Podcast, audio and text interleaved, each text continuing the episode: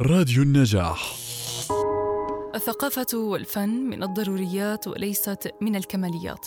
جملة تمثل قائلها تماما. من خلال شغفه الفني وحسه الإبداعي وأعماله المتميزة.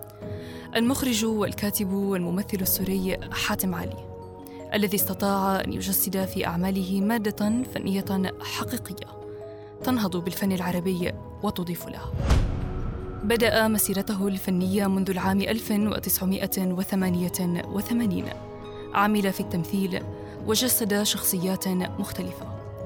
تنوعت بين الأدوار التاريخية البدوية والمعاصرة بأنماط متعددة. انتقل بعدها إلى الإخراج التلفزيوني حيث قدم العديد من الأعمال الإدرامية والأفلام التلفزيونية والتي شكلت تطورا في الإدرامة السورية والعربية عموما.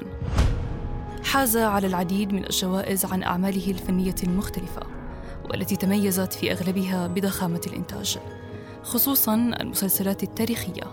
من أبرزها الزير سالم، صلاح الدين، صقر قريش وملوك الطوائف.